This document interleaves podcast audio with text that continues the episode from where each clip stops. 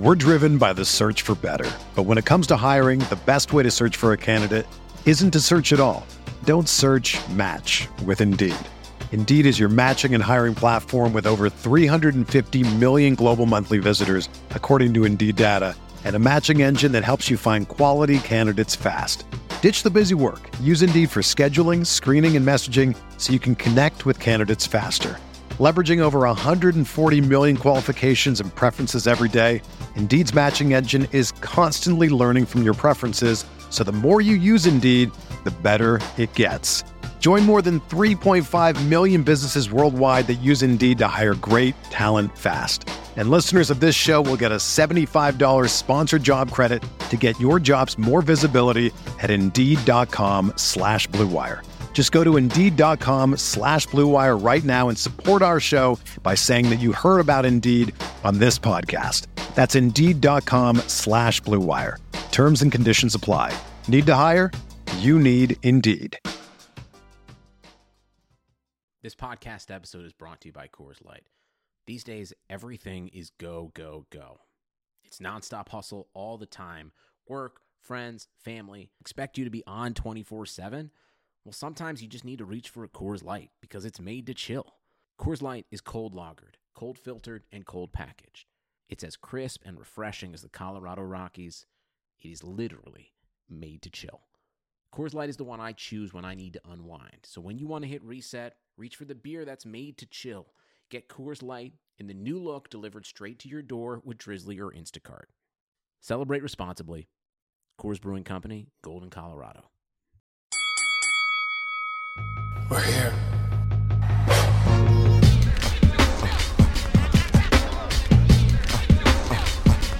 I wish I could give this feeling. I wish I could give this feeling. Uh uh uh uh uh on the corner. What up, everybody, and welcome to another episode of the Corner Podcast. This week's episode of the Corner is brought to you by Casper Mattresses. Casper is an online retailer of premium mattresses for a fraction of the cost. You know, me and Andreas are always covering events, we're always writing articles, but when we do have time to sleep, we lay our head down on a nice, pillowy soft, premium mattress from Casper Mattresses. Casper is revolutionizing the mattress industry by cutting the cost of dealing with resellers and going straight to you. No showrooms, no middleman. Everyone's seen those creepy guys trying to follow you around the department store. None of that anymore. You get your hands on a nice premium mattress by going straight to Casper Mattresses. Yeah, man. I mean, I, I got to get my rest. So Casper Mattresses is the, is the goods. I'm telling you right now. So listen, you can get fifty dollars off of any mattress purchase by visiting Casper.com backslash the corner and entering the promo code the corner. That's one word, the corner. That's Casper.com backslash the corner promo code T H E C O R N E R. Terms and conditions apply. What up, everybody? Another week, another episode of the Corner Podcast. You already know, Kel Dansby here with the old man Andreas Hale in the building. No traveling so far this week. He is well rested. He's back in Vegas, lounging up, and that's because we had the UFC fights this past weekend. We were both there, chilling. You know, he's a row up from me because he thinks he's fancy now, so he got the that prime seat. People noticing him on TV, but uh, you know, I was in the building, so that was a fun weekend. We got hip hop to talk pro wrestling because we just had a New Japan card. We have WWE card coming up. A ton on that front. We have a little boxing finally for the first time. Eh, It's Manny Pacquiao, but it's still some boxing. So we, we have a pack show today. Oh man, Andreas, how you feeling, man? It's you don't have the jet lag this week. You should be nice and fresh. Yeah, no, man. I got to fly back to New York on uh, Sunday. So, yeah, I'm getting my rest in, and then I got to cover this Pacquiao fight, and then it's off to New York. So, I'm all right. How's the daughter letting you sleep? She's not. Well, no, she's sleeping a little bit better. It's not, you know, it's not, she's still not, she don't care. Like, she's just, she's just in her own world. Like, she doesn't care what, what daddy's got to do. She don't care what mommy's got to do. Like, my wife is tired as hell. Feel bad for her. Like, I'm going to be gone for another four days, so she's going to be alone with my daughter, and my daughter just, she don't, she just doesn't care. Crazy. That's the beauty of parenthood right there. I'm telling you, Yeah. y'all got y'all got time, man. One more. One more before Oh, we no, stop man. this train, man. Just just knock out one more. Why not? Let's Look, get a, my- a, a little A A mm-hmm. junior. I don't know, man. Like the more everybody says it like, when's the next one? And I'm like, like, yo, like I keep saying, if this one don't go to sleep, like my daughter can do. It's crazy because I've just been boasting about dumb shit. But um, my daughter can like do like she thinks she's doing magic tricks and she's not two yet. And she, like she'll say like you know where is it? And she'll hide it and she'll blame it on somebody else and hide the hand. Like she's she's 21 months and she's doing this shit, but she won't sleep. Yo, acting classes. I'm telling you, bro. I, have seen it. I've seen her. She got it. Got it. It yeah. starts early. Might as well. She could be like the next little Huxtable baby. You know, minus the Cosby controversy. You know, she could be the good version of Raven-Symoné. Yeah, I mean, people. I got approached at the grocery store. Some dude said he was an agent and was like, "Hey, I want to get your daughter on TV," and I was like, "I don't know who you are." Yeah, so, like, bro, I got enough of those. But I mean, yeah. you mm-hmm. really should pull the trigger. All the people you know with shows and stuff like that. Somebody needs a baby. Yeah, man, my homies are getting nominated for Emmys, man. It's crazy. Yeah, we're gonna talk about that here in a second. The black representatives on the Emmys list were strong. Uh, if you guys haven't seen it, just head to Andreas' Twitter. He tweeted it out. Um, man, it's looking good out there right now. I wanted to start the show out with something I don't understand though. Maybe you got your ear to the streets. You know, your niece and nephews always over at the crib. They kind of, you know, keep you fresh and hip. What is this Drake dance that's going around? I don't uh, understand it. well, first of all, it's funny because like that song "In My Feelings" was like a, a song that I just skipped whenever it came on, but now it's like it's like the song. So a dude, a dude named Shiggy on Instagram created a dance for it, and uh, it just it became the the In My Feelings challenge, and now everybody's doing it. Will Smith shut it down. So like after today, anybody that wants to do this, y'all should quit because Will Smith, who's now the king of social media, absolutely shut this shit down. But yeah, yeah that's, someone that's, messed up showing him how to use Instagram. Yo, they blew it. Like it's one of those things, and somebody said this to me the other day. It's like if, when you realize how many stories you have to tell, then like because that's what he's been doing a lot of times. Those Fresh Prince stories are amazing. It's like then you realize that there's another chapter of your career, and like Will Smith has this other chapter of his career that I don't know what took him so long to tap into, but I guess things that he took for granted, like access in, in his life, we want to hear about. And he uses social media. He's become like the king of social media, and I, and I love it. I, like at first, I was like, "This is corny," but then every time I watched him, I was like, "Yo, forget the motivational stuff because I don't. I'm not a big fan of motivational stuff. That's just me. But everything else, phenomenal. People love the motivational stuff too. But it's so funny you say that because I tell you that all the time on this very podcast. Like, yo, Dre, let's share this. Hey, what do you do here? You'd be like, nobody wants to hear that. Believe it or not, everybody wants to hear that. Yeah, I guess you're right, man. I, you know, you know, when we have more time, we'll do we'll do more story times on Andreas because yes, there are some stories. There's a lot of things I always forget about.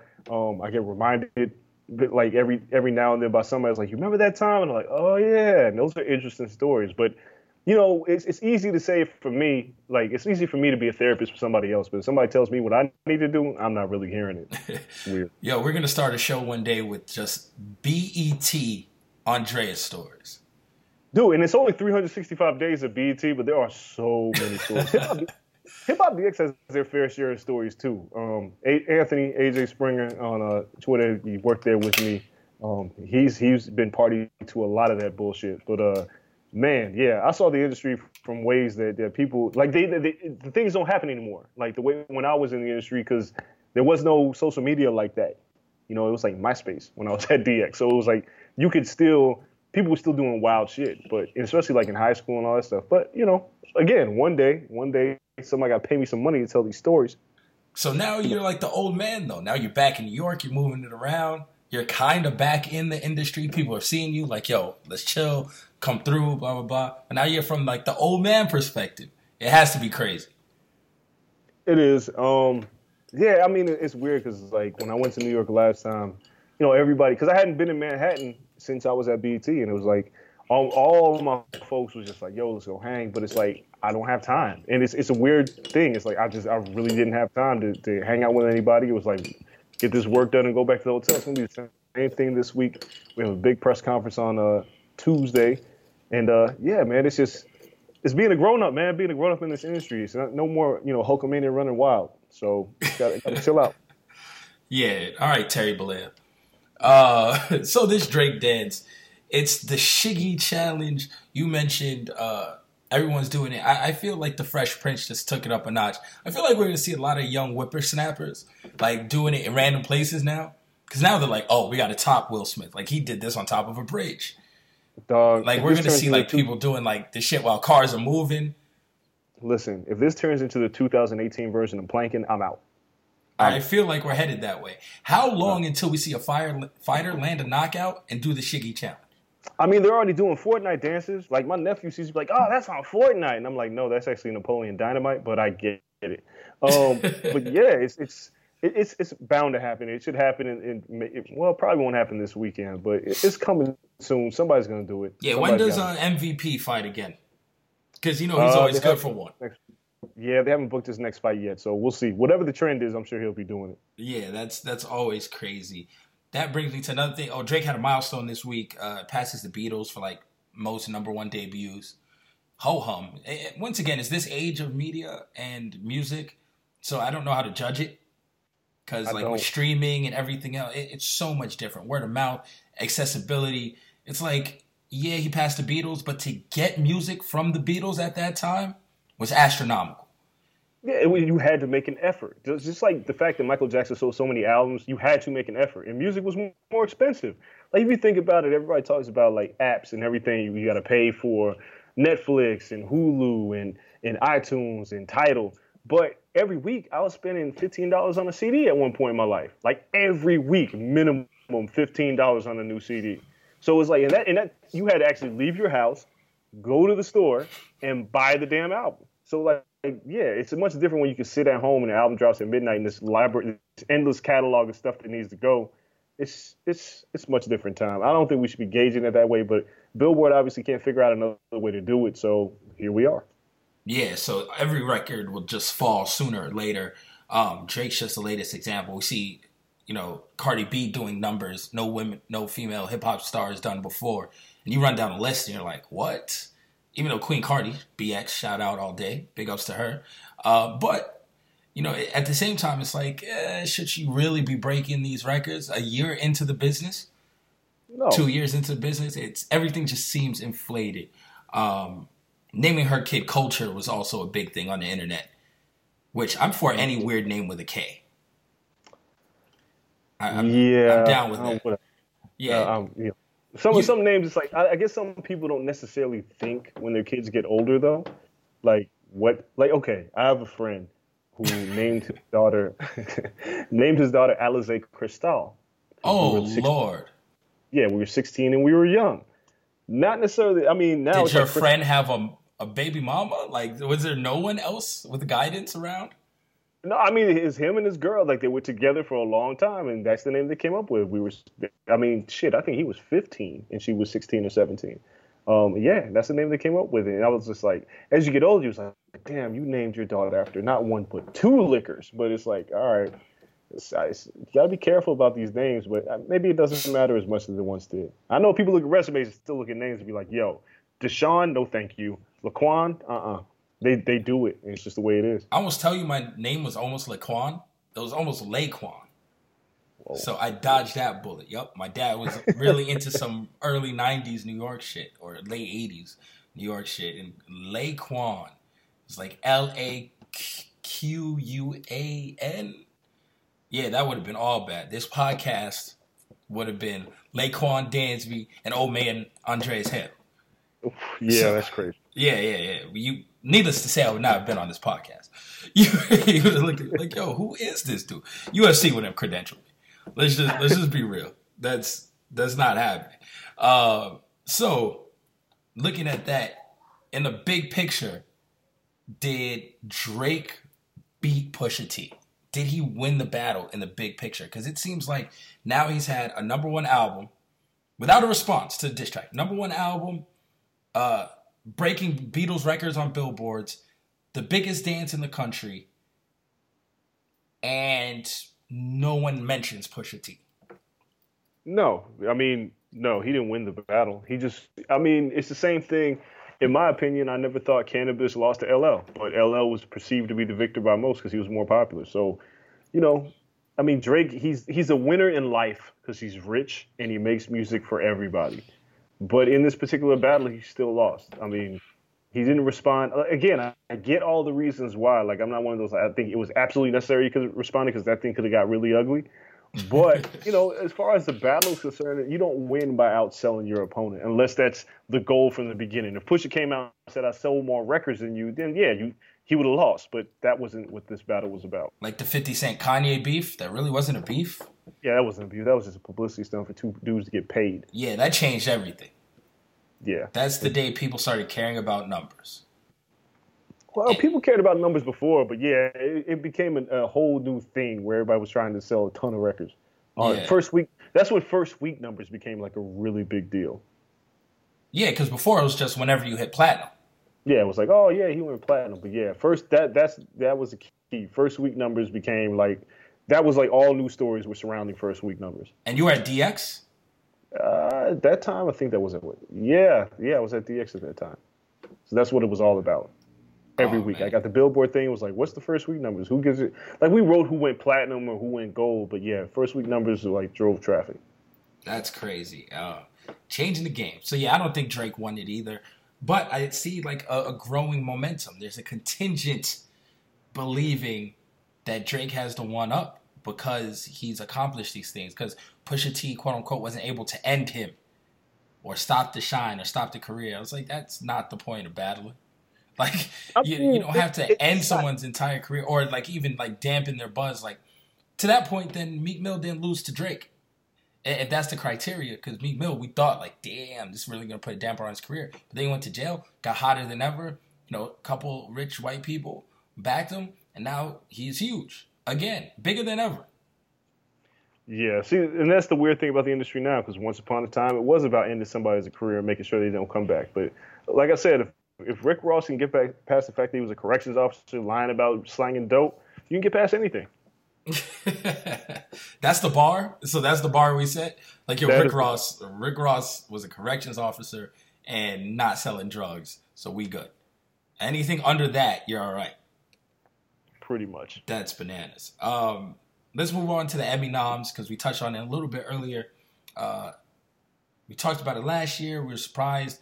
Uh, Gambino won last year, or excuse me, Donald Glover for acting purposes. Uh, nominated again twice this year. Um, Netflix surpassed HBO for total number of nominations, uh, which ever had everyone talking. It seems like you know HBO was just that gold standard for a while with original content. Now we're seeing HBO, uh, the Netflixes, the Hulu's, all of these places getting nominated. Um, what's the biggest shift this year, or is it you know the number of black actors and directors and producers nominated? What's the biggest thing that stands out? I mean, it's that. I mean, the industry is uh, it's black season. It's still black season. Sooner or later, it's gonna end. But um, black season is in full effect, and the, the fact that we're seeing so it's it's not even the fact that we're seeing just African Americans on television. It's we're seeing the dynamic and this diverse. Uh, this diverse diversity of African Americans on TV, the differences in Atlanta versus Insecure. It's not like the '90s where it was all like gangbanging movies. It's like there are a ton of different walks of life for African Americans. So it's pretty dope, man. It's pretty dope to see. It's, it's dope to see Katt Williams get nominated for Alligator Man. Like that's crazy. Um, Which I was so surprised about. But I mean, that character was so funny. But it was Yeah. it's a short character. I mean, it was yeah, it was a short character, but it was so impactful in that episode, and it carried so much weight throughout the season. This past season of Atlanta, I know a lot of people early on didn't get it, but that was some really, really good television. It was better Um, than the between that- season. Yeah, I mean, it was two different. It was com- totally. Completely it was a completely different. Sh- yeah, it was a completely different show. Between that and the second season of Glow, holy shit! The second season of Glow is so good. It, I- I- it might be my favorite show. I have Right. a four day weekend and I'm just diving straight into it. Because So it's gonna take you like two and a half days to watch it because they're like thirty minute episodes.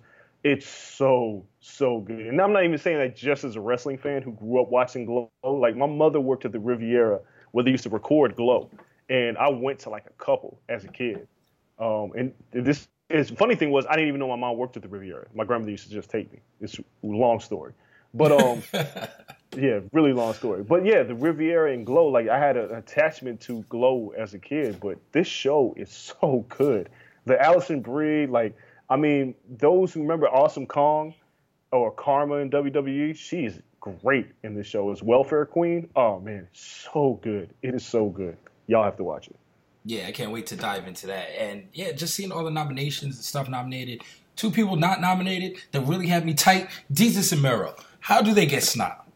Man, I don't know, man. I mean, Like- I guess it's still it's still kind of like a niche show, I guess, that feels like it only hits a certain demographic because it comes on at late night. It's not as big necessarily as those other shows, but uh, dog, you, you can't argue the impact of Desus and Mero and how quickly they came on the swing, scene and just completely just obliterated everything in their path. It, it was appointment television. It made watching TV like necessary at night. Yep. Watching it, streaming it, like the gifts created for it, the memes, eh, it rose that entire platform. I didn't watch Vice. No one was watching No. Vice. And nobody will now that they're gone. Yeah, and it was just like it was the reason to watch that channel. Um, Big Mac says all the time. Big Mac used to go home and be like, "No, no, hold on, it's Desus versus Mero time." Busy as hell, doing tons of radio, all this stuff. Stop everything he's doing to watch Desus versus Mero at night. And there was a lot of people like that. It was so real, so genuine. Um, you know, being from New York, being in New York a ton, everything they talked about, they they were able to branch out and become mainstream, but their content was still New York based. They're talking about Fordham Road. Like it, it was crazy to see. Um, man, so I can't wait for them to be on a bigger platform. We'll see it about next year. But yeah, they need to stop hating on that. One that and us getting a podcast award is going down. I know you hate awards. I don't care. I'm pushing the movement. You're the worst person with awards. It's never your goal. You you are so weird. Like with any type of notoriety, you'd be like, I don't care, man. No. No, I don't. I don't care. Like I, I guess it's because I used to care. At one point when I was younger, I used to care. Like I used to care what was going to be on my tombstone when I died. Like I used to care about all those things. And at a certain point, I just, I just stopped caring. I feel like that's a big thing to care. I feel like that's that's a reasonable thing to care about. Yeah, but to to me, like, I mean, it's just the way I move. It's just I, I really don't care. I got to the point where, especially now that I have a daughter, like I really don't give a shit about what people think of me on the outside. Like it's about getting the job done, having integrity. And I realized that you know if you appeal to the masses, okay, I'll put it like this: Drake makes mindless music, right? It's enjoyable, but there's not a lot of thought into it. But the masses are going to remember Drake for what for that part of his career. Yeah. But it's, that's never my goal. Like I never wanted to sell. Like if I was a rapper, I wouldn't want to sell a million records. I want to actually affect people with my music. And those who are affected by my music, I'm if it's ten people, I'm happy about that. I don't need an award for that. You know what I'm saying? I, if, if somebody ever tells me what you do affected my life, that's more important than getting some award. That, don't get me wrong. I appreciate the award, but that's all I want to do, man, is affect people's lives and influence people to do things. I don't give a shit about a goddamn award. That's that that is a beautiful old man rant. I love that. you're, I hear the passion behind that, but we gonna get you a damn award, something. Listen, Ariel's on ESPN. MMA awards ain't giving Ariel nothing. I, I will write in every day and get the sporting news something. Don't play me. I will ballot stuff. I'm a Yankees fan. I am good at ballot stuffing. I will Yeah, vote I- every day. Yeah, wait until you see Giancarlo Stanton in this All Star game. Wow. This is what we do. So we're gonna get you this award. Mark my words. Um, talking about that ballot stuffing, fixing things, brings me to my general overview point of this week's podcast. And we said it on Saturday when we were both right next to each other for the UFC fights. And at the end of the night, you look over and it's hard to think. Everything is pro wrestling Indeed. everything, everything, everything. And it's incredible to realize. And that was kind of like the theme of our weekend. It was like, you know what? We can't go to the New Japan show. Uh, we talk about WWE writing all the time, all this stuff. This is probably the least we talk about WWE at a MMA event, by the way. It wasn't even on our mind. We didn't really talk about it. And then guess what? Boom! Pro Wrestling smacks us in the face. So, before we get to UFC 226 and its pro wrestling aspects, there's a kind of a bigger beef, heel face, dare I say, in MMA right now. Dana White versus Brendan Schaub. You just wrote about it, saw your article. And everyone's talking about it on Twitter and MMA community. Eskimo Brothers damn near might be trending by this point. Shout out to the league. Um, it's crazy to see them go back and forth in such a public arena. Is this good or bad for the UFC? Dana White's the boss. It has to be. There's no middle ground. As No, a I mean, boss, is it good or bad? Can- Can you do this as a boss? You are now a boss. You, we talked about Yeah. last week. You can't just go wild out. Um, uh, Mike Perry, like there, there's certain things you can and cannot say in public. Yeah, I mean, okay. So in the case of Dana White, like he's completely out of bounds. Like when I worked, at, when I was editor at Hip Hop DX, when I was editor at any of the sites that I worked at, my my biggest thing was to never respond to the comments in the comment section, like because you need to be above that. Once you lower yourself to that level, you're essentially a peasant, and you're essentially one of them, and it's open field because everybody's going to shit on you. So, as as a 49 year old man, to engage in an argument with a, a former UFC fighter who got cut um, who's making a decent living, even though I'm not a fan of what Brendan Schaub does when it comes to boxing. The man, the man is making a better living outside of the UFC than he was inside. of it. Yeah, I mean, because he lost most of his brain cells inside. of him. Yeah. So to argue with him on Israel Adesanya's Instagram page is absolutely out of bounds and ridiculous. It means that Dana White, like, you should have better things to do than to be arguing with somebody on Instagram. More importantly, like, you got business to take care of. And it's like when you stoop to that level, man, it's open, it's open field. But that also proves that Dana White has this massive ego that, like, we'll talk about. It. He buried Francis Ngannou after after that terrible fight at UFC 20, 226.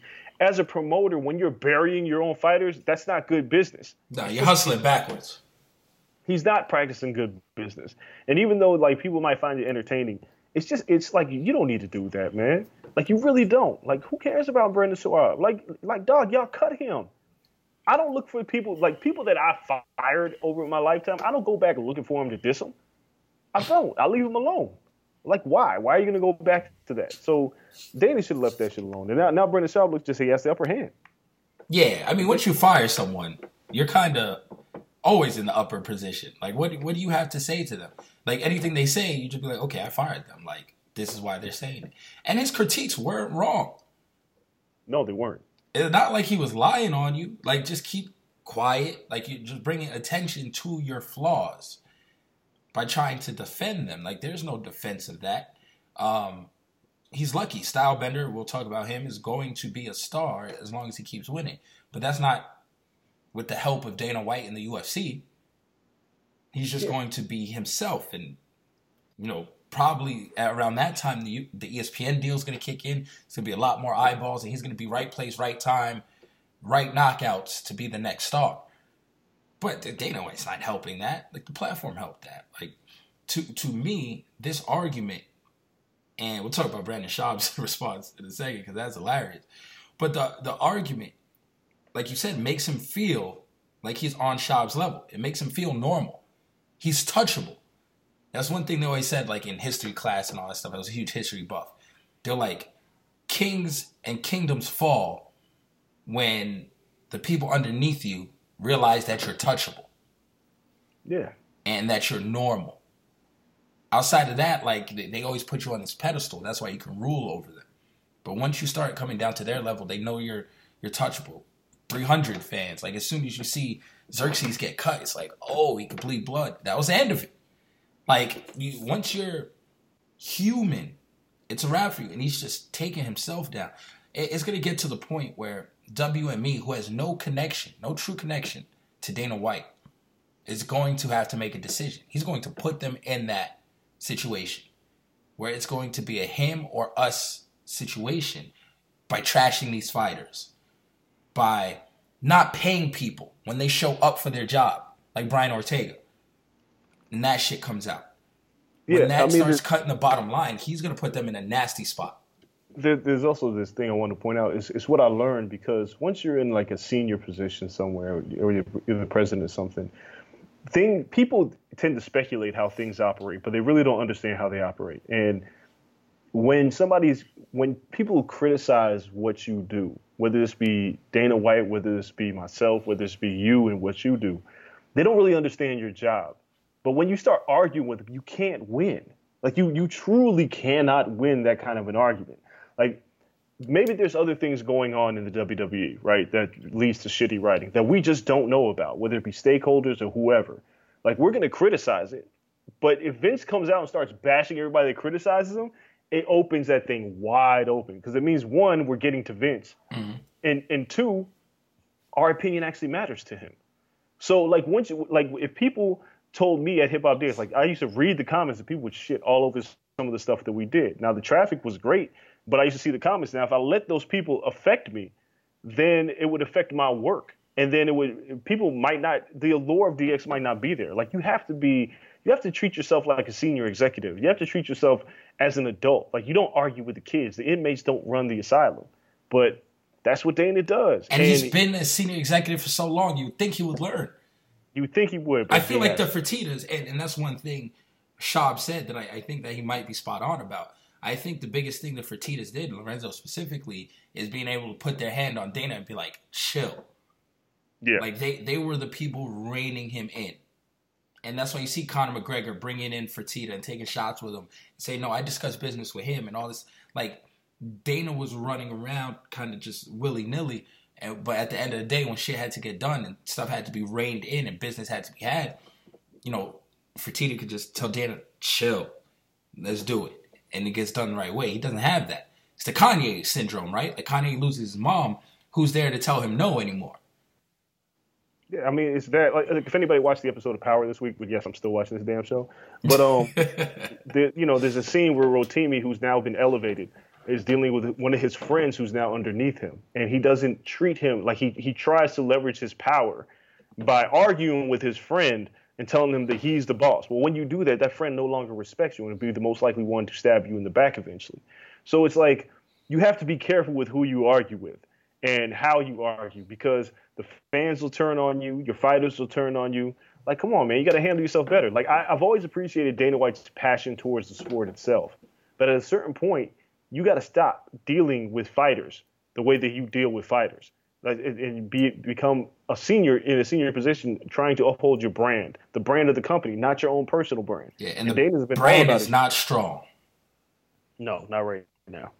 And we'll get into the pay per view numbers and everything else. It's it, it needs pro wrestling right now, and you, you see that now. It's now it's really blurring lines, and if they have anything, they have those diehard fans that's been there from the beginning still, and they're kind of starting to alienate them. So it, it's going to be interesting to see if they can grab mainstream media, because if not, some of these diehards are going to fall off too, and they're going to be in a world of hurt.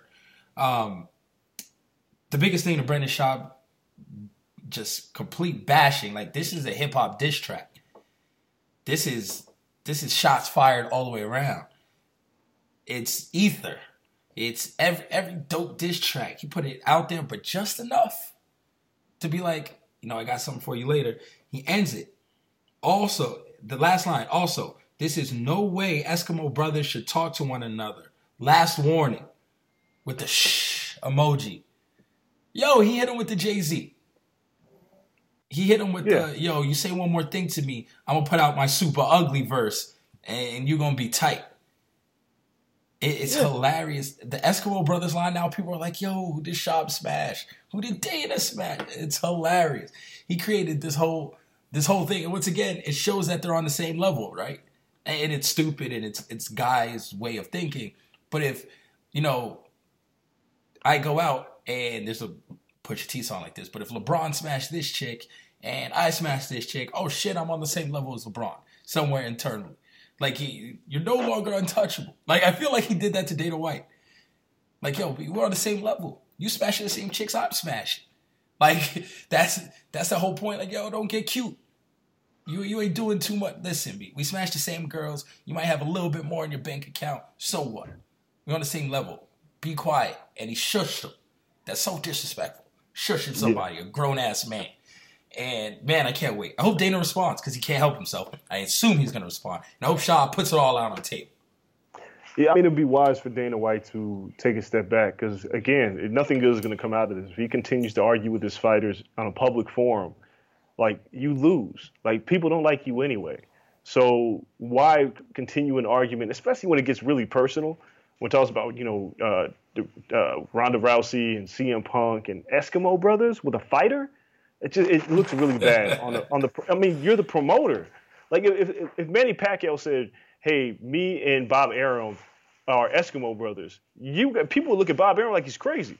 So Dana White's just got he's got to lay off of that. Like you can't be arguing on, especially when you're arguing on somebody else's, you know, social media page about one of your fighters' social media pages. it, it's it, there's no reason for that, and it, it's uncalled for. And Dana White took it too far, and now he's got to deal with it. So the best, his best bet is to put his ego aside and not say anything else. What is J Prince doing? Can we send him to Dana's house real quick?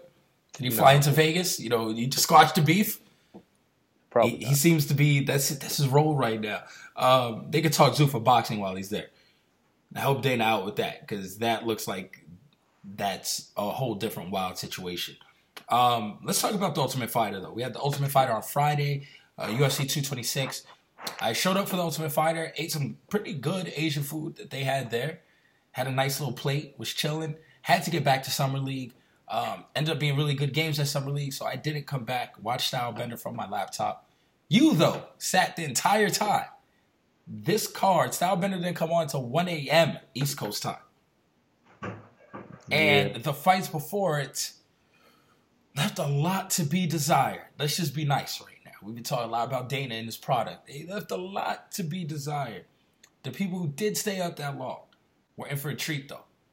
Adesanya, he he looks like he's the real deal. I haven't, and uh, you know, you don't want to rush to judgments or be too crazy and step over the line or be the king hyperbole. But he has a lot of Jon Jones in him. Yeah, I mean, he has a lot of Jon Jones and Conor McGregor in him. Like not from a from a personality perspective, he, he's a great talker. He can sell himself.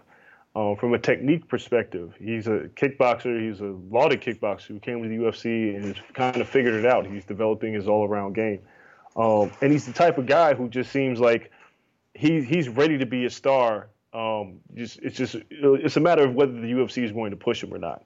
Um, he can push himself as much as he wants, but the UFC is always the king of this. And if they get behind it, which it seems like they are, Yeah. and he continues to win, I mean, yeah, we're in for a treat. It's just unfortunate that a majority of MMA fans probably went to sleep because the card was paced so terribly and had so many bad fights that it took. It was really a chore to get to the Adesanya fight, who fought Brad Tavares, who is a legitimate middleweight, and and dominated him from bell to bell. Yeah, the the elbow that cut Tavares was just so sick. Like it, it was amazing, just the short elbow with the lead hand grabbing Tavares' wrist to pull him in close. Just so much stuff that happened in a matter of what two seconds to land that blow, which was the changing blow in the fight. Like it took it from okay, he's he's doing really well and winning this fight to oh, he's dominating it Yeah. and yeah, it was a whole nother level. So that that was incredible on its own. The UFC does have a problem with these Ultimate Fighters. It looks like they're going to continue um, pumping them out, and we're going to get finales. So on the finales, they really there's no intrigue to oh my god, who's going to win it? Like they don't have to be co-mains. Now there's two different Ultimate Fighters per season.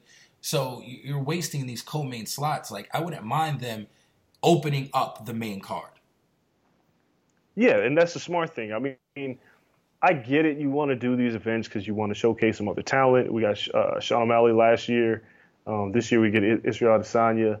So it makes sense. But now, because there's really just there's no intrigue in the Ultimate Fighter, the winners. I know they want to get some of the other talent on the card, but you guys have so many goddamn cards. Figure out how to spread them out. Like, um, you know, Violent Bob Ross, like Luis Pena, was was, was an exceptional talent and and cleaned house um, on his fight on. He wins that if he doesn't get hurt. Probably, probably he probably does win it. I mean, he looks like he has the talent to do so. But that's a great platform for him to fight. Um, but yeah, like I, I it's they're just really terribly paced. The, the thing is, there's so much, uh, uh, such a huge gap in between fights for no reason. Like, just go to the next goddamn fight. I just I don't understand. Yeah, there, there's no reason to just drag it on. Um, and then having six fights on the main card instead of five Yeah, unnecessary. seemed like it added an entire entire two hours to the card. Um, yeah, but I, I wouldn't mind just getting those out of the way as soon as the main card comes on. You have those guys fight, and then you have three legit fights with people actually signed to the UFC with UFC experience that'll probably lend to more exciting fights after it. Yep. So that that's a change I think we need to see. Um, what's next for Stylebender? Who would you give him? Mr. Rankings, rankings Oh. committee guy. It's it's tricky because I mean, like Paulo Costa, uh, looked great in his fight with Uriah Hall. Oh, he Um, looked incredible. And Uriah Hall made, didn't make a bad account for himself either. So I'd personally like to see him fight one of those guys, but I have a feeling they're going to downshift a little bit and uh, have him maybe headline another card or co-main event another card against a decent middleweight. Uh, I'm just really not sure who, because I think I, I, they don't want to put him in there with, with because they don't want to knock off two prospects, they like one of the two prospects. So you have to find somebody who's a middleweight, who's solid. Um, damn, I don't know. I don't know. Anybody come to your mind? Man, the, the top is so veteran heavy that it's hard to find someone. Like, you know, as far as moving up to fight. Um, I would like Derek Brunson. Cause, cause I think Brunson will strike with him. Brunson could take him down, but I, I think he's probably the least dangerous of the guys ahead of him. So if he has to move up, I think a Derek Brunson fight is next. I don't want to give him Dave Branch, um, because Branch is crazy as shit. Gastelum is four, fighting for a title. Jacare, Weidman, Rockhold, like it's it's dangerous, and Rockhold's probably moving up, so you probably bump everyone else up. Yoel Romero's talking about getting a title shot, even though he came off a loss. I don't know how you justify that. Um, yeah. But he wants a Cormier title shot at 205. It's like, how about you fight at 205 first before yeah. you get a title shot? Um, man, but and Weidman's so dangerous. But he's gonna have to fight these guys sooner or later, unless he pulls a Conor move and just waits it out. I mean, like I said, I, I, don't think they'll put him in there with the top five. You know, Brunson, I believe he's booked for. He has a fight month? coming up. Yeah. Yeah. So, so like I said, it could be somebody. It could be like Uriah Hall. You know, it could be a Thiago Santos or Christoph Jotko. Yeah, he has Anthony Carlos Jr. at 227, but it's close enough to you know kind of put them together.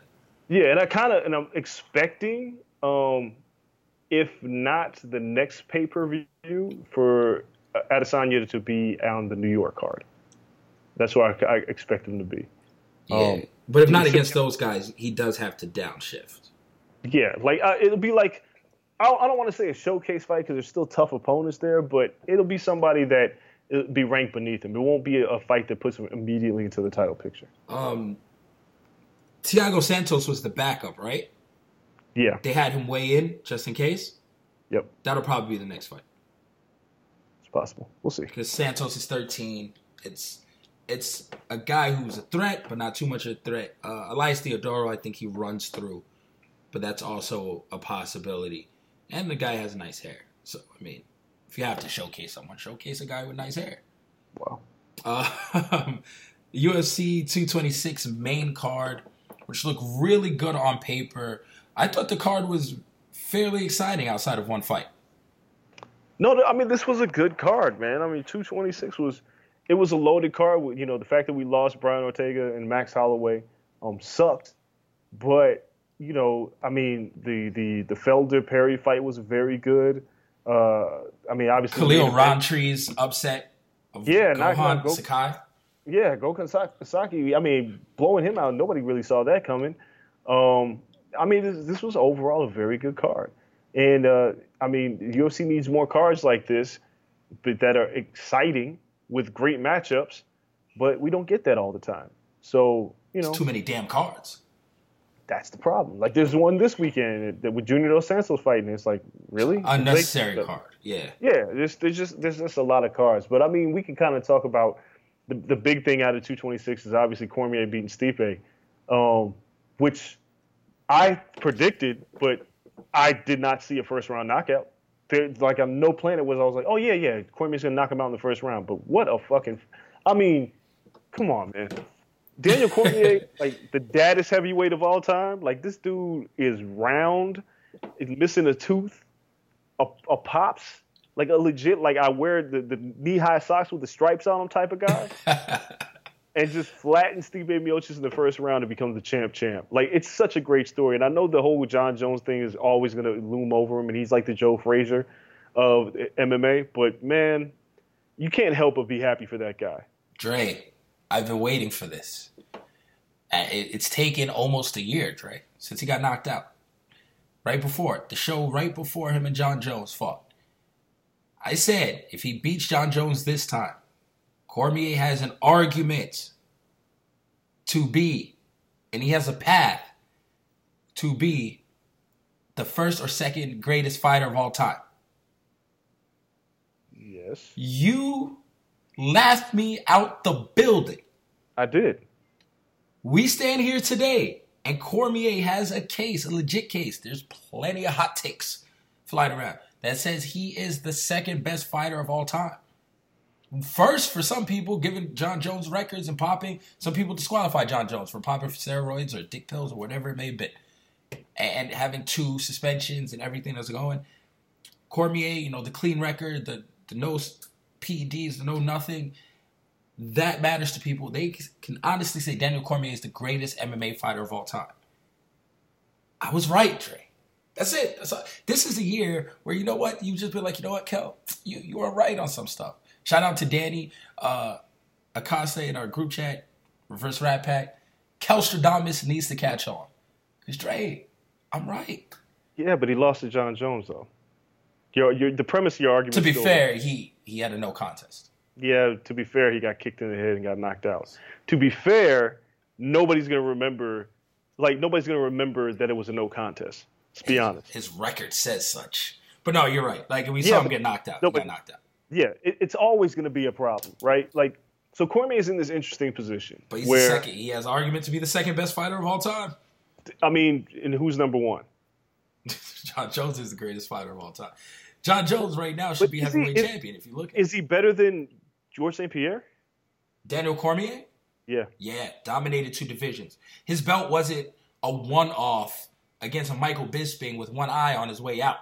Like his belt was in the division he has what 13 wins in, where So he was a champion before in Strikeforce. He has two, well, t- two heavyweight titles in the arguably the two best promotions for heavyweights.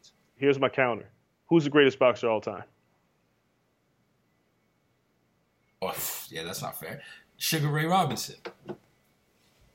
And and who and how many divisions uh, titles did he win? Like four. Yeah, three, Manny- three or four. Manny- like he didn't move up too much. He didn't Right. j- dance around.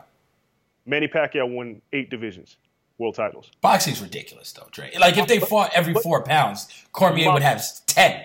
My point is that yes, Cor- like there's much credit for Cormier because he also beat Stipe Miocic, which is a huge deal.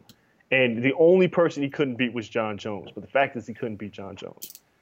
Now, in two fights, they have. It feels like they have to fight again. But Cormier is nearing 40. I don't necessarily see him doing it.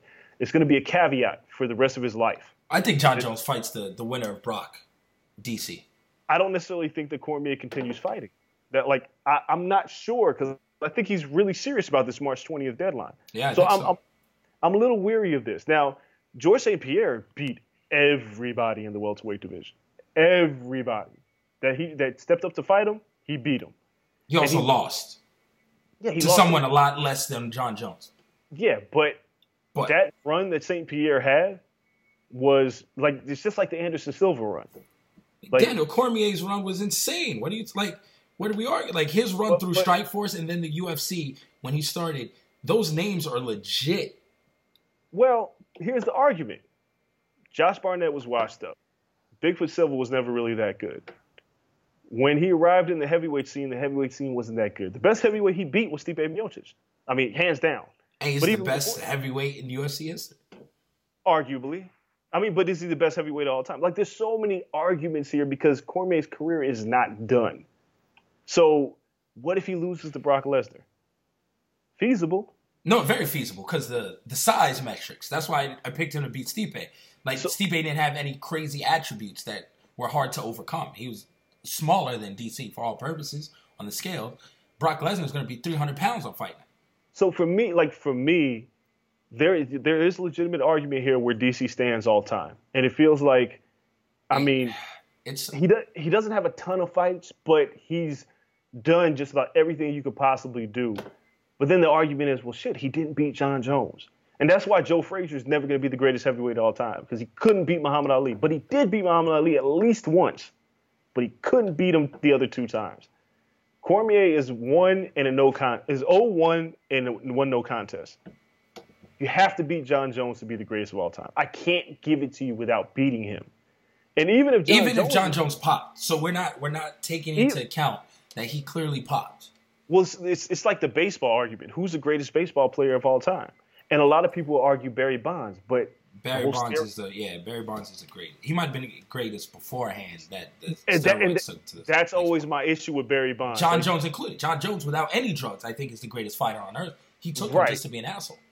so it's really tough, man. But there is legitimacy in this discussion. Now that he's a two division champion, there's legitimacy in the discussion, but it's murky as hell because he lost to Jon Jones and his career is not over yet. Yeah. And then you look at guys like Demetrious Johnson. I mean, unfortunately, Conor McGregor, we don't know where the, what the hell he's doing to even prove himself to go to another weight class. But if he did, then what would we say about him? Fedor, who had one of the greatest runs of heavyweights of all time, but his career went went too long. Like mm-hmm. he's still fighting. So it's like it's really hard, but he's in that conversation. There there is there are ten. It's hard to put ten. It, well, you can't put ten fighters ahead of Daniel Cormier, in my opinion. God, But when you get to the top five, it gets very like, hmm, where do I put him? Like, yeah, he beat Stipe, and, and, and we're still happy about it. But damn, those Jon Jones losses suck. They Yeah. suck. he just didn't have the. I, I guess the put your stamp on it, crazy eight fight run. And I'll give you that in the argument for GSP. GSP was like, I have the belt, and this run with the belt after he regained it was like no one's touching this, and it was like a, signature run. It's, Um, yeah, and I mean, John then Jones has the signature run. And then furthermore, it's like, then you have moments, right? The fact that Conor McGregor knocked out Jose Aldo, who was rec- widely recognized as the number two or number one pound for pound fighter in the world in 13 fucking seconds, it's, it's hard to beat. And I know people are critical because Conor hasn't fought, but dude, The way he beat Eddie Alvarez is one Yeah, of the like- best the division's ever seen. it's like, dude, like the Conor McGregor argument, you may not like him, but he beat Jose Aldo in 13 damn seconds, and then he moved up and beat Eddie Alvarez, who was the champ in Bellator and seemed like an unstoppable force at one point in his career. And believe you me, if he comes back, Conor McGregor's coming back to become welterweight champion. Do not let Colby Covington win that belt. Because Conor will fight. He will fight Khabib, win or lose that fight. He will talk Papa Dana. And, you know, he'll just say, you know what, I can't make the weight cut, blah, blah, blah. I had too much time off. I didn't feel good. I got to go to 170. And he will get the immediate title shot if Colby Covington is champion. Tyron Woodley is a tall task. I, I don't think he takes down Woodley. But Covington, I think he he welcomes that challenge. Like he looked at RDA, like yo, I'm ready. Yeah, there's there are a lot of weird chapters in MMA right now. There are a lot of them. But Cormier, fortunately, is, is the, the Jon Jones thing is going to be the one thing that's going to hold him back, and it's always going to be that way. Because even though the no contest, you know, that, he got knocked out, he still lost the first fight. So it's like it's, it's hard. It's really difficult. Yeah, it's it's. Does Jon Jones get a pass for being a cheater? I mean, the first that that time, no, but when he beat Cormier the first time, In general, like in all your career, does cheating once take away everything? Does does A Rod obviously taking steroids diminished the first eight years of his career? And that's the crazy part. I don't know. I don't know the answer to that. Because And that's I, what we got to look at it, John. John, Yeah. it, we all kind of assume, and it's always been like you know hearsay or a little more than hearsay, in the, you know in the back rooms, and it's one of our like journalists hush hush, not so secrets between each other that we really can't write because you can't write shit without multiple sources and hard proof. But Jon Jones and and the drug problem, like commercial drugs, like street drugs, has been around for quite some time. He's admitted to the weed problem. Um, cocaine has been a factor for, for quite some time. So Jones has done drugs for a while. Who is to say steroids hasn't been one of those drugs from the onset? it, it's again, it's hard. Sugar Ray Leonard was a cokehead at one point. You know what I'm saying? Like, Like I mean, like- shit, you can do a lot of stuff. Shout out to the Mets team in the '80s. You do a lot of drugs and be great. I mean, yeah, Dwight Gooden and, and like Dr. K. I mean, Dr. K and goddamn Darryl Strawberry were high all the time. It's like- Constantly between innings. So it, it's again, it's just really difficult. But the fact that they, like Cormier is the feel good story of mixed martial arts, and he's the guy who you look at should never be a world champion in any division is the two division world champion, and it, it, you genuinely are happy for him. And, and people that booed him, you should like who used to boo him, you guys are assholes. Yeah, man. The guy dances with chicken and cupcakes.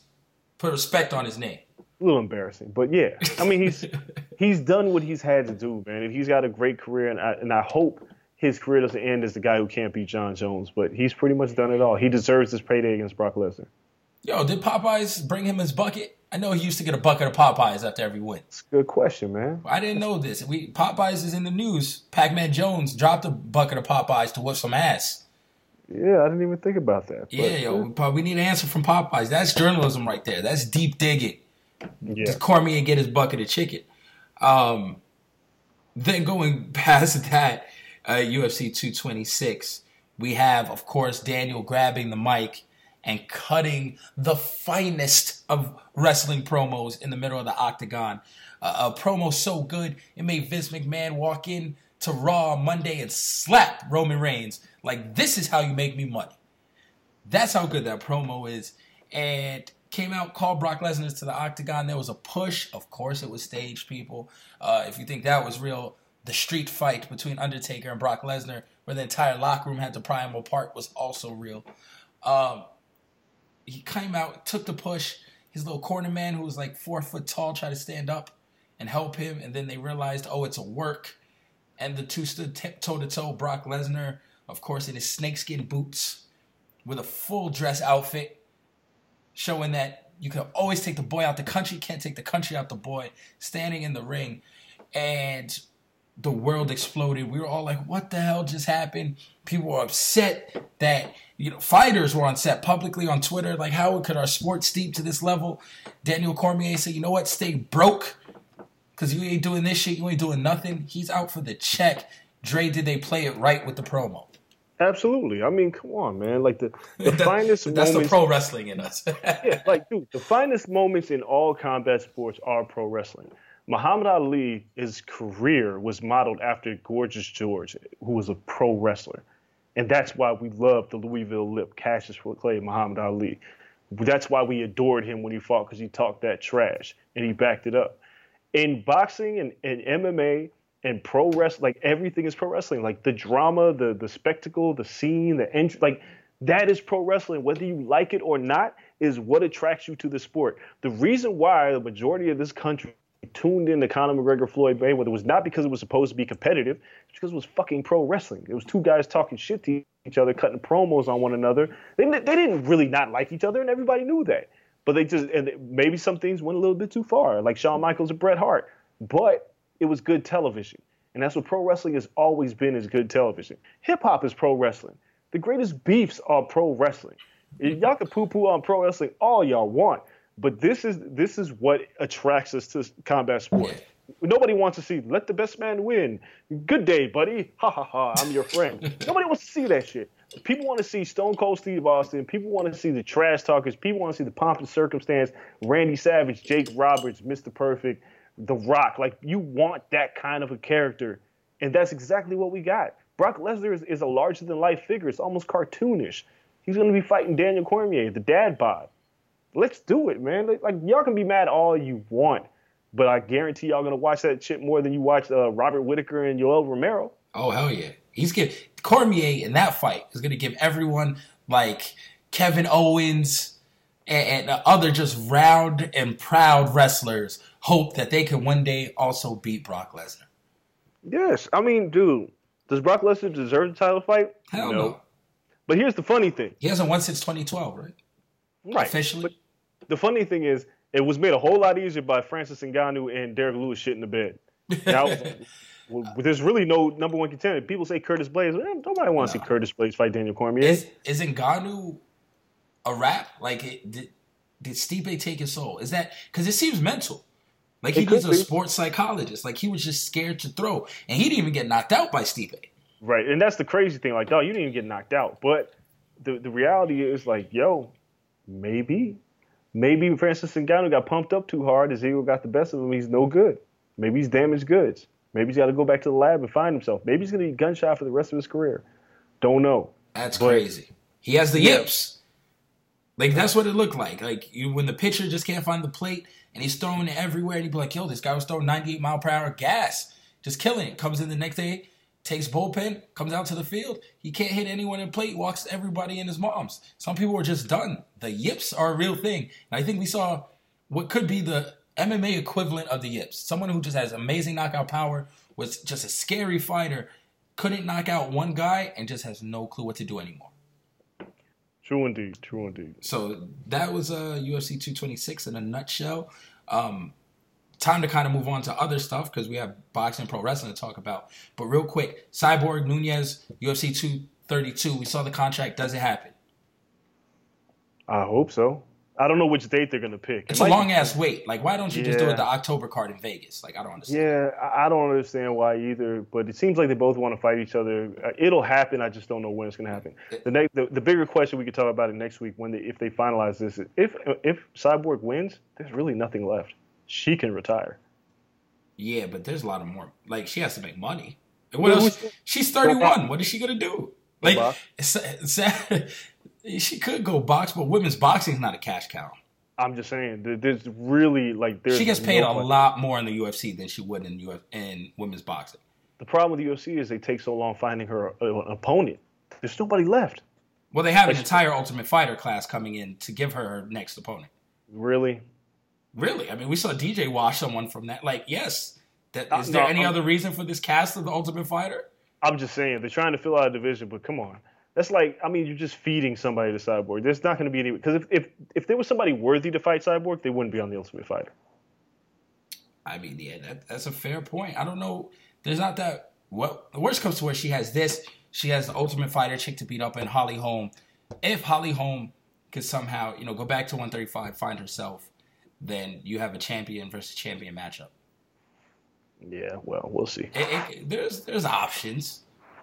You never like, but this fight is clearly next for both of them because Cyborg has to cash out. Should she aim to be on the same card as McGregor, Khabib, or Brock and DC on the return? Should you co-main that?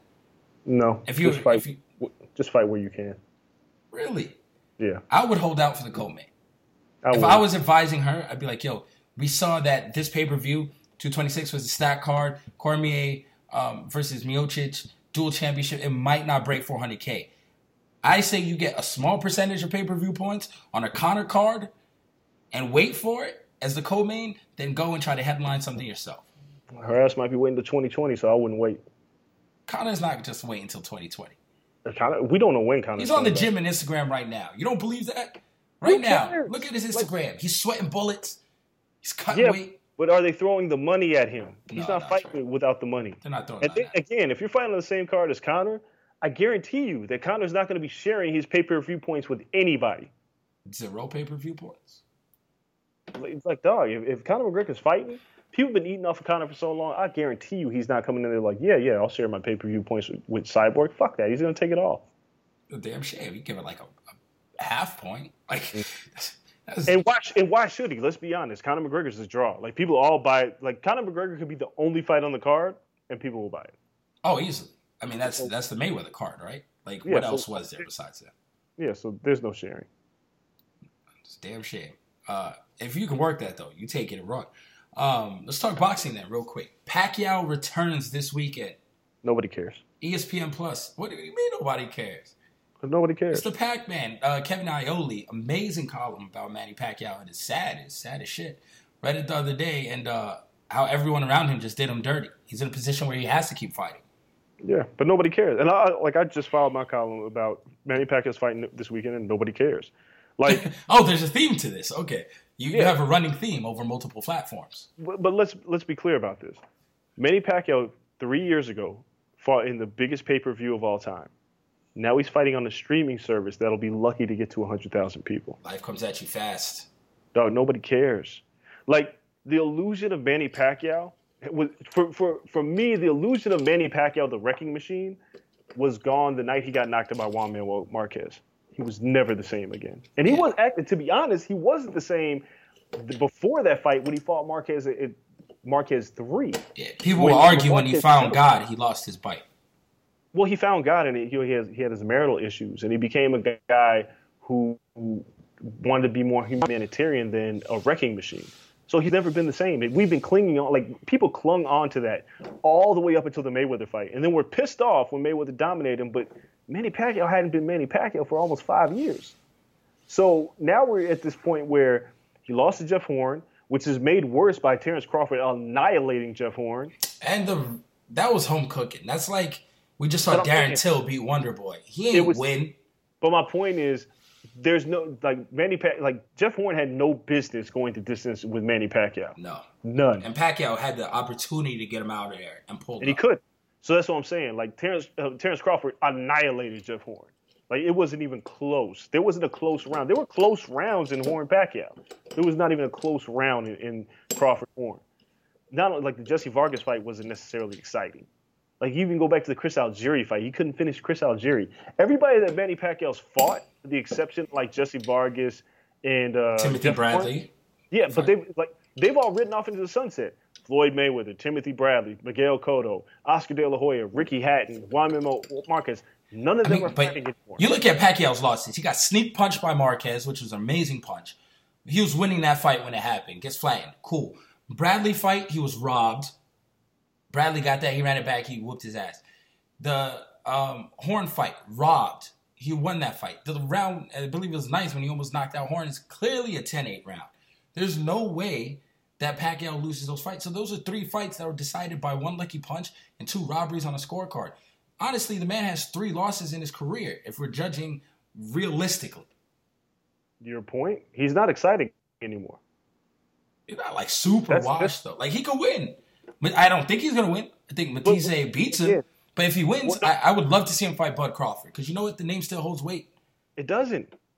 It doesn't. The fact that it's on ESPN Plus is the point that I'm trying. Like Vasyl Lomachenko can fight on ESPN, and Manny Pacquiao, who three years ago fought in the biggest pay per view of all time, is on ESPN Plus. He can still sell pay per views if it wasn't for the fact he doesn't want to fight in the States. No, he can't. The Jesse Vargas pay per view did terrible. Terrible. Manny Pacquiao is not a draw anymore because Manny Pacquiao, the, the, the guys of Manny Pacquiao destroying people is gone. Nobody cares about Manny Pacquiao. Terrence Crawford beats Manny Pacquiao, he beat a washed up Manny Pacquiao. There's a little bit of weight to that name, but like I think Manny Pacquiao beats Lucas Matthysse because the reason why he's fighting Matthysse is Matthysse is a stationary opponent who is also over the hill, who got knocked out by Viktor Postol two fights ago, and he's beatable. But dude, Manny Pacquiao's fighting for money. He's not fighting to win. He's not fighting to be the best. He's fucking training with Buboy Fernandez, not Rick Rose. Yeah. Like the point is, like Manny Pacquiao is Manny Pacquiao cares less about his boxing career than we do. He just wants a check. Manny Pacquiao's not training like he's not a full time fighter. he needs the check. He needs to check, and, and it's amazing. The man got paid 120 million dollars on the downside against Floyd Mayweather, and he needs money. Listen, What? people are arguing Conor McGregor's doing the same, is all headed on the same path. But but the, but but Conor McGregor had one 99 million dollar payday. Manny Pacquiao had one 120 million dollar payday, and a bunch of 10, 15, 20 million dollar paydays. Yeah, Why- man. why- Bob. Bob, Bob was working magic back there with the pen. Not, it's just- not even that. He had a he had a gambling issue. Like Manny, like it's well documented. Manny Pacquiao's always had a gambling issue. But the point is, is that his interests are not boxing. They are humanitarian, politician, actor, singer, religion, father, then boxing. Basketball player. Yeah, like everything but boxing. So this weekend, his talent, like, and when when it comes crashing down, it comes crashing down fast. Like he could be old tomorrow night or Saturday night and get wrecked by Lucas Matthysse. It's it's possible. His his his unique ability and talent is still there, where he's he can be a crafty, seasoned veteran. But that wrecking machine that we that made us love him is long gone. There's no appeal to Manny Pacquiao anymore. Well, I hope he wins and we get the Bud fight, just because I think Bud needs somebody, anybody. I don't want Oh, to see. Manny Pacquiao go out like that. I really don't. I do. You got to go out on your shield. No, I don't. got to put I the next don't- guy over. That time has passed. Like he should have did it three fights ago. He should have. The Joe But Horn now- fight should have been Terrence Crawford. Yeah, but now it just it doesn't matter. To me, it just does not matter. I think to some casuals it'll help Bud. Um, let's talk about WWE before we have Why? to get out of here. I mean, listen, we don't got to talk much about it. We just got to talk about it because we have a pay per view this weekend. Uh, first off, Raw had the worst ratings ever. I I'm not believe, like, surprised. that shit's horrible. Um, but Roman Reigns is still your flagship guy, starting the Raws and ending them. No, Dude, let me just make this point before we start talking about it. Raw and SmackDown are, again, I, I think I'm validating my point now about the storytelling is the worst that it's probably ever been. they're so bad, but NXT and 205 Live have been incredibly good. Incredibly good. How does this happen? Um, you have a changing of the guard, but on one end, someone won't give it up, and, and you can't bully it. Like Vince used money and persuasion to not not in a bad way, but to, to bully his father out of the company. He saw the change and said, No, I need this. I will pay you off to get the hell out of here. And he did. Um, now it's that it's that next revolution in life where someone has to bully Vince out of the company and that person is there. Like it was very public. It was like Triple H got control of 205 Live. Oh, let's see what Trips does with it. Yo, that shit's been great. NXT is Trips' like little pet project, his baby. It's been great. It'll have its lows, but he always picks it back up out of it. He surrounded himself with other smart people his age, and he lets them work. Vince at once once upon a time did the same. You can say whatever you want about his relationship with Paul Heyman, um, with Russo. Like he's let other people take control and kind of write shit and roll with it. He doesn't do that anymore. Like he has the wrong people around him. It's time for a change in the guard. So you're still blaming solely Vince McMahon. So you think Triple H will come? No, no, no. I, I, think it's institution. Like I, I think it's just the point of it's Triple H and the people around him and fresh new ideas that helps everything Trips touches. And it's just true. Like 205 was in in a wreck. Enzo was fired. Uh, you had no clue what was happening. Trips got it, and the people around him, he's smart enough to let those people be them. I don't think Vince McMahon is at the point anymore where he's letting the people around him run the show and trusting them. Triple H trusts everyone else. You you look at the William Regals, um, who's he just hired the the guy in the UK to be UK GM. He's going to do one hell of a job with that product. His name escapes me for a second, but UK legend to run that. You you look at bringing in Sean full time. Yo, Shawn, come here. You can lend something to these guys in NXT and his impact on the Adam Coles and the storytelling, everything. Like he's not afraid to surround himself with smart or smarter people. Morrow, you don't have to go. Just come do NXT. Do this product. He he, he understands that it takes other smart and talented people to win. Trips arguably has made his career off of people more talented than him.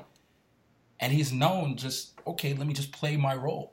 And he's doing that now. Vince, I, I don't think is doing that on the main roster. It's like these are the guys in blah blah blah blah blah do this. We've done this for 50 years. It works. Like, no, kid, it doesn't work anymore. Like, Vince, it's time for someone to say, yo, Vince, we got this. Us as a collective got this. Um, you don't have to do the day to day. You don't have to do everything. You don't have to be in Gorilla every show. We got it. Yeah, I don't think that matters. I mean, it does to a certain extent, but like I've said before, as long as Stephanie's there, as long as Stephanie's there and their shareholders, this product, this television product, I don't think is going to change very much. Well, the shareholders are not going away. Like it's, it's but, a publicly traded company. Like it, it's done. They've sailed down that. that. But that's road. that's my point. Is that the reason why NXT and 205 Live works is because it's not being restricted by shareholders or public television or nothing like that. It's the reason why Netflix is getting all these Emmy nominations is because they have the freedom to do what they want on their platform where people pay to subscribe to. But if Netflix tried to get those shows on television, they'd have a lot harder of a time because network television is different. Yeah. The rules are different. Commercials, advertisers, yeah, advertisers, people, yeah, putting their hands in. Yeah, so it's like it sucks, man, because it's like it comes at a point in time where it's like, well, what do you do? Because you're going to Fox next year in a, this massive deal. I can't see it getting much better anytime soon. Well, I, I, don't see it getting much worse, which I, I might might regret saying that. Yeah, I'm just saying. Well, yeah, you might.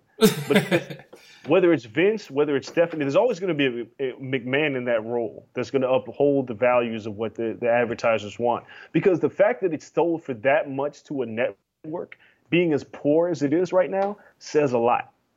Because they're not buying NXT, they're not buying 205 Live. Nope. They're buying the current product. They're buying Ronda Rousey, Brock Lesnar's.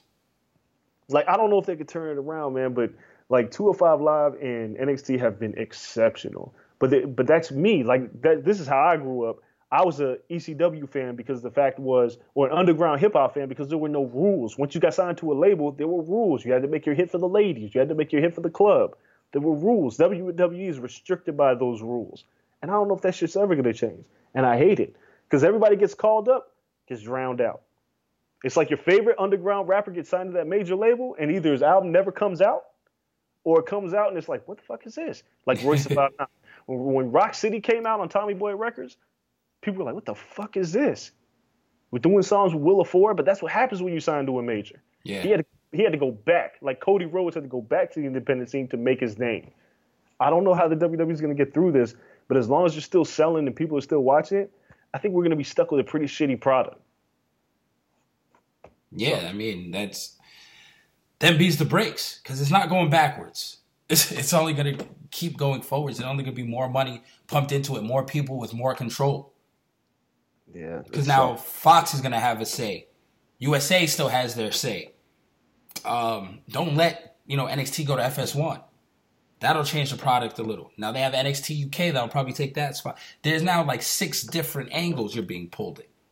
More people with their hands in, in, in the pot trying to stir this thing. So they, I don't know, but sooner or later they have to recognize that the, the overall product numbers don't lie. Understand how you sell and everything, but sooner or later you have to hit your numbers. And if your numbers are just plummeting to all time low levels, you can't ignore it. You may not have competition to overtake you, but you can't ignore it. Sooner or later you got to push yourself and raise those numbers. So we'll see. Uh, we'll see. You know, maybe Roman Reigns could be the guy. Yeah, right. Um, we got like 15 so, so I want to run through the EC, the Extreme Rules card real quick, but then I want to talk about G1 because G1 starts this weekend and we have the card to talk about from this past weekend. All right, let's talk about Extreme Rules then. Let's run through the card really quick. I don't know what the main event is. Well, you know what the main event is. Stop playing. No, I don't. You do know. Everyone knows. You don't like it, but you know. I, I dog, I don't know. It's Bobby Lashley versus Roman Reigns. Spoiler alert. And it's not an Extreme Rules match. It's nothing else. It's just these two going. Um, I expect Roman to go over on Lashley, setting up another match against Brock Lesnar at SummerSlam. And I guess, I guess that's where we're starting, huh? that's the that's the product of shitty writing. Yes, that's my prediction. Uh, Case closed. Easiest I- I fight, easiest match to predict on this card. I think you're probably right, but it makes very little sense to bring Lashley here and have him lose this match. Um, but I get why they would do it. It's weird because usually we would bring in the new guy and have him go over on the old guy, but now they're going to bring in the new guy and have the old guy go over on him. So whatever. Yeah, Roman Reigns. Fuck it. so there goes your main event, quick and easy. Uh, Alexa Bliss versus Nia Jax, Extreme Rules match. Uh, I actually expect this to be a decent match. Once again, big I- people who aren't that technical, you give them a good stipulation, it should be all right. Um, there'll be some shenanigans. I think Alexa still maintains the belt. Yeah, Alexa retains. Alexa retains. Uh, Ronda will be ringside. Um, Ronda probably wrecks both of them at the end of it.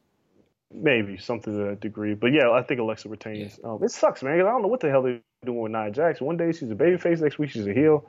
Now she's hanging out with Natalya. This is all stupid. Yeah, it's very weird. Um, well, she has to be the face to Alexa, but a heel to everyone else. Whatever. Yeah. Um, n- nonetheless, Ronda interjects herself in this match and looks like the star of the show because it's on Raw. It's all about Ronda Rousey.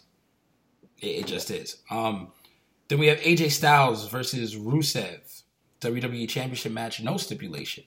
I expect this to be one hell of a match. Rusev can go. He's going to remind people of that. AJ Styles um, is AJ Styles, so they're going to have the match of the night. AJ Styles retains. He's not dropping this anytime soon. I agree. I don't.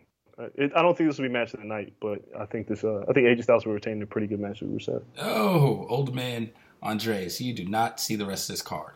Um, I, like I'll tell you what it's going to be. Okay. But go ahead. but Matt Hardy and Bray Wyatt versus the B team. Is this it? This year match of the night? No. Absolutely. um, surprisingly, I want the B team to win, man. I, I do. Those promos are hilarious, but I, I think this is their like one little bit. Matt, Matt and Bray retain. Yeah, I think so too. But I think the I think they're finally going to push the revival. So I, I fully expect the revival to be involved in this and get the titles off of Matt and Bray at some point. Thank but God, not- because uh, Authors of Pain has to do something. I, I don't expect the revival to get the push, but I think Authors of Pain, um, they've been saving them. I think they come out and wreck Hardy and Wyatt when this is done, starting their feud. Oh, maybe. Uh, again, I I don't know, and I don't care. Anyway, Yep. Um, Carmella versus Asuka. James Ellsworth in a shark cage. Oh Worst match of the night. Carmella loses. Um, Ellsworth throws the little powder shit that he blew in her face last week. He throws it down. Carmella uses that to beat Asuka again. Asuka's winning the belt, but not until SummerSlam because the WWE main roster only knows how to do three storylines, and they want us to be sympathetic about Asuka losing and building up into a champion. She didn't need that shit. She just needed to crush Carmella. It's gone three months too far. But that's what's gonna happen. Asuka's gonna lose again. She's gonna get pinned again after not being pinned for damn near three years and go into SummerSlam in the is- challenger's role. I don't even want to predict this. This, this is disgusting. If if Asuka loses again to Carmella, which I, I fully think She like is. just throw the just throw the shovel at her. Just send her back to NXT. No, dude. she's Like, gonna be champion. SummerSlam. She's gonna be champion. But at that point, I'm, I just don't care. Like I like her being the champion, but to be vulnerable to Carmella is whack. You know, it's funny. This card has no Charlotte, and I can't remember a pay per view. She's injured. Charlotte. She just had Oh. surgery, like minor surgery. Don't She hasn't she- been wrestling at all. Okay, well, there's that. Yeah, so Oh, that'll yeah, clear up in like a month or two. So she'll be back. Uh, then we have Bludgeon Brothers versus Team Hell No. Kane takes the pin. Okay, good. I don't think Team Hell No needs the belts, They Um, don't. but we're just killing time until this Daniel Bryan Miz feud that I guess they want to save for WrestleMania. Who knows? But yeah, Kane should take the pin here. Uh, I just hope that they don't start another Daniel Bryan Kane feud. I just like Kane should take the pin here. Bludgeon Brothers shouldn't lose the titles. I could see them wanting to do this, but they shouldn't. The Bludgeon Brothers should remain the champions. Yeah, I feel the same. Um, Ziggler versus Seth Rollins this year match. of the night. That's my match of the night. 30 minute Iron Man match. Um, Ziggler retains because Drew McIntyre is on the side. Uh, unless someone. Sooner or later, I thought this feud was built to have Dean Ambrose come back and help. Um, Possible. if Ambrose can come back and, and neutralize McIntyre, then Seth wins. If not, Ziggler wins due to McIntyre's interference. Um, I'm gonna pick Seth here, not it, just because I think it'll just be a great match. With that the interference will be early, but not early. I don't think it'll have a bearing on the the end. I'm just kind of tor- surprised that Drew McIntyre is not the one in the feud with Roman Reigns and going over. It just seems like that's where this should be heading. Like Drew McIntyre is, is looking great. Oh, he is money. He was. Yeah. He didn't need NXT at all, to be honest. They could have just put him on main roster. Damn, Samoa Joe's on this card either. Carry on. Yeah, he's waiting. Um, Hardy versus Nakamura. Shinsuke with the win. He should because he's lost all these damn title matches, so he should beat Jeff Hardy. Um, but I'm not sure of it. I'm actually going to say Jeff Hardy's going to win. Like they, they extend this feud for whatever reason. Okay. Um, because there's no there's no heat on this feud really. It just they just kind of show up and beat each other up. and Well, Nakamura got bit by the dog. yeah. by the police again, dog. that's why I feel like That slowed it down. like they'll kind of extend this thing. But whatever. Yeah, Yeah. I, I'm going to pick Jeff Hardy. Uh, less than eight minutes for that match, by the way. Hmm. And that's all I'm giving him. Um, Finn Balor versus Baron Corbin seems like a pre-show match. Uh, I'll go Finn Balor. Yeah, me too. Uh, Kevin Owens versus Braun Strowman, steel cage. I think just- Kevin Owens wins. Like there's No. ways to, oh, I think because yeah, he Kevin- could just squeeze out of the cage. He doesn't have to Yeah. pin him. he'll escape. I think Kevin Owens will escape and win this match. Okay. Then it elongates the feud. I wouldn't mind seeing him go again at SummerSlam. Why not? And then that is a good match to have for Braun to open up the match so he can cash in later. And then New Day versus Sanity. Tables match. Sanity wins. Yeah, I feel like Sandy's going to get the push here. Um, why not? Right? Yeah, New Day doesn't need it. Like really, like They really don't. so. All right, that is the WWE for this weekend. That's a lot of fucking wrestling on one card, by the way. Yes, it is. um, New Japan Pro Wrestling. Real quick recap uh, last week's show, and then maybe we'll do our G1 preview next week. Yeah. Um, they were in the Bay Area. Biggest thing that steps out to me before we go through some of the cool matches is uh, Takahashi. Yeah. Um, that bump, I don't know if he's broken his neck or not. It's amazing they could finish the match. They said he flew back to Japan. I hope he comes back, man, because like if you guys listen to the show, I'm a big Takahashi fan. Um, his his feud with Dragon Lee has been going on forever. This is not a this is not something that should have happened, but it did. It sucks. But this is this was his year. This was his push. It was. It was. And that spot made no sense to me. It was unnecessary because even if you pull it off clean, what does it add?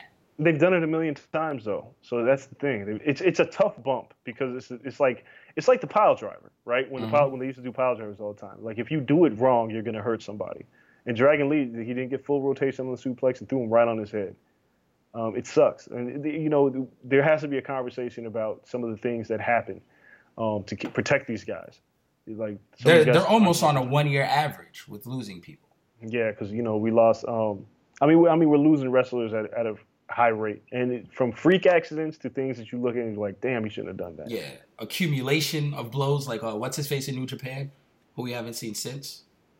Yeah, I mean Shibata. I mean, Shibata, yeah, like man, like to the accumulation, like they're on a one year average or damn near losing someone. Yeah, and I mean the WWE's not doing any better. You just lost Paige on some freak shit where she can't wrestle anymore. It's like shit happens, man. Yeah, Shit happens. yeah. So that was crazy. Um, the juice is loose. Oh man, I love it. Like I loved this match. Right, like- it was a good match. I can't even hate on it.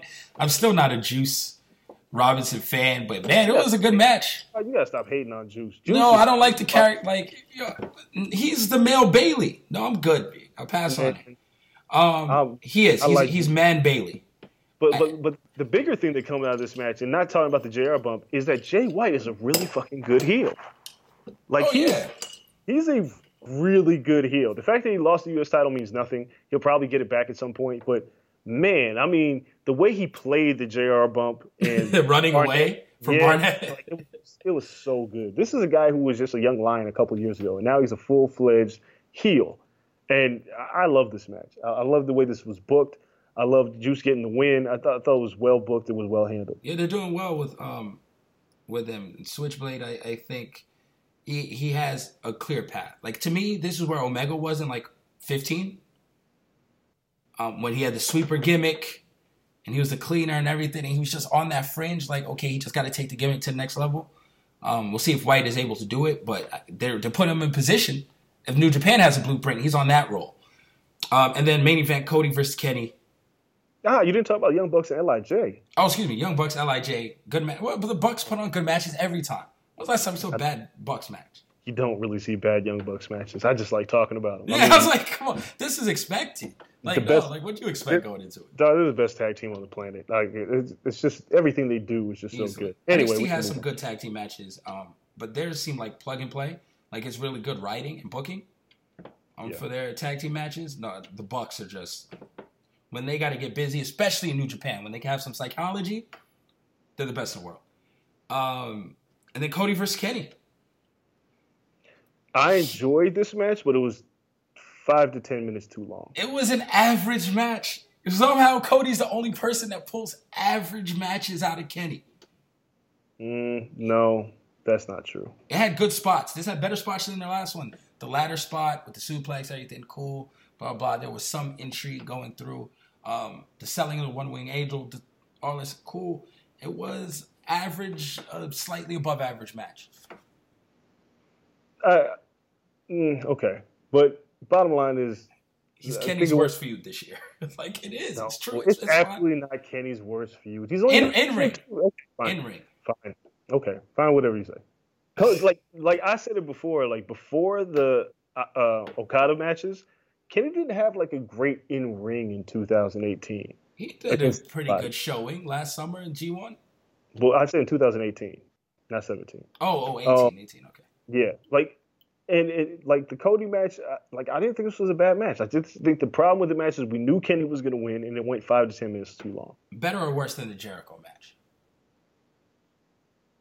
Um, Worse. It's okay. You say it was worse. Yeah, but I mean that was Wrestle Kingdom also. Like you fully expect like the big show, like that that was going to be the arguably the best match on the card. There's no doubt about that. Yeah, I just feel like they. I don't. I don't know. Cody though on the on the mic, character wise, all that stuff. Still big ups to him. I've always said he's a great character. WWE, whatever character they gave him, he's a great character. Dash and Cody Rhodes. Like it's just his style, and I can't even blame it on WWE style. His style of wrestling uh, just doesn't do it for me. Yeah, But I feel okay. like Well- Goldust has like a similar style. Like it's that old school like Texas down south wrestling. Um, yeah, it's just not not for me. But still, we had a good storyline carryover. Uh, Bullet Club it looked like those two came back together, and we had the OG Bullet Club, aka the Samoans, aka whatever they're calling themselves now. They had new Firing t-shirts. Squad. Firing Squad with the guns and everything. Looks like we're gonna have Bullet Club Firing Squad versus Bullet Club uh, US, like whatever they're gonna call. It. the golden golden bullets. I don't know. I don't know what the hell. I mean, you have the Golden Elite and you have the Firing Squad. The Firing Squad feels like they got to add Bad Luck Fale. It's the only way this is really going to work because the Guerrillas of Destiny alone can't do it. Um, but it seems like Tama Tonga is also going to be in for a big push at a certain point. Um, but I said this like two years ago. He looks like the guy that was going to get a push. Is he a. G one? Mm, yes, he is. I believe he Oh, is. He Tama won't Tonga win. might be a sleepy. Hey, Nah, know. no. Th- look, look, real quick. Naito's winning G1. That's it. There's there's really nowhere else they're going to go with this. I feel Naito's- that's how it should be. But you know, this this little planning is a nice little swerve. It'll be Um, fun. Yeah, we'll see. We'll talk more in New Japan next week when G1 comes up. We got to get out of here. Uh, thank you guys for listening. It was a great hour and a half podcast. Hit us up on social media at the corner LSN on all platforms. Me at Kel, Dansby, him at Andreas Hale. Next week we'll be back with recapping all of this stuff, plus some fresh new content, previewing G1 for New Japan, and we're gonna get an old man Andreas story just for shits and giggles. He'll be in New York, but we'll still make it happen. Thank you guys for listening. For now, we're out. Peace. Everyone is talking about magnesium. It's all you hear about. But why? What do we know about magnesium? Well, magnesium is the number one mineral that 75% of Americans are deficient in. If you are a woman over 35, magnesium will help you rediscover balance, energy, and vitality. Magnesium supports more than 300 enzymatic reactions in your body, including those involved in hormonal balance. From functional medicine doctors to mental well being and female hormone experts, we all know that magnesium is the one mineral to improve all aspects of well being and health. But which one? Magnesium Breakthrough from Bioptimizers, the trusted choice recommended by leading experts with seven best absorbed forms of magnesium to ensure your body receives the support it needs for overall well being. Go to bioptimizers.com slash balance today and use code BALANCE10 for 10% off. Support your journey to wellness at B-I-O-P-T-I-M-I-Z-E-R-S dot com forward slash balance. Magnesium Breakthrough from Bioptimizers, your foundation to optimal health and vitality.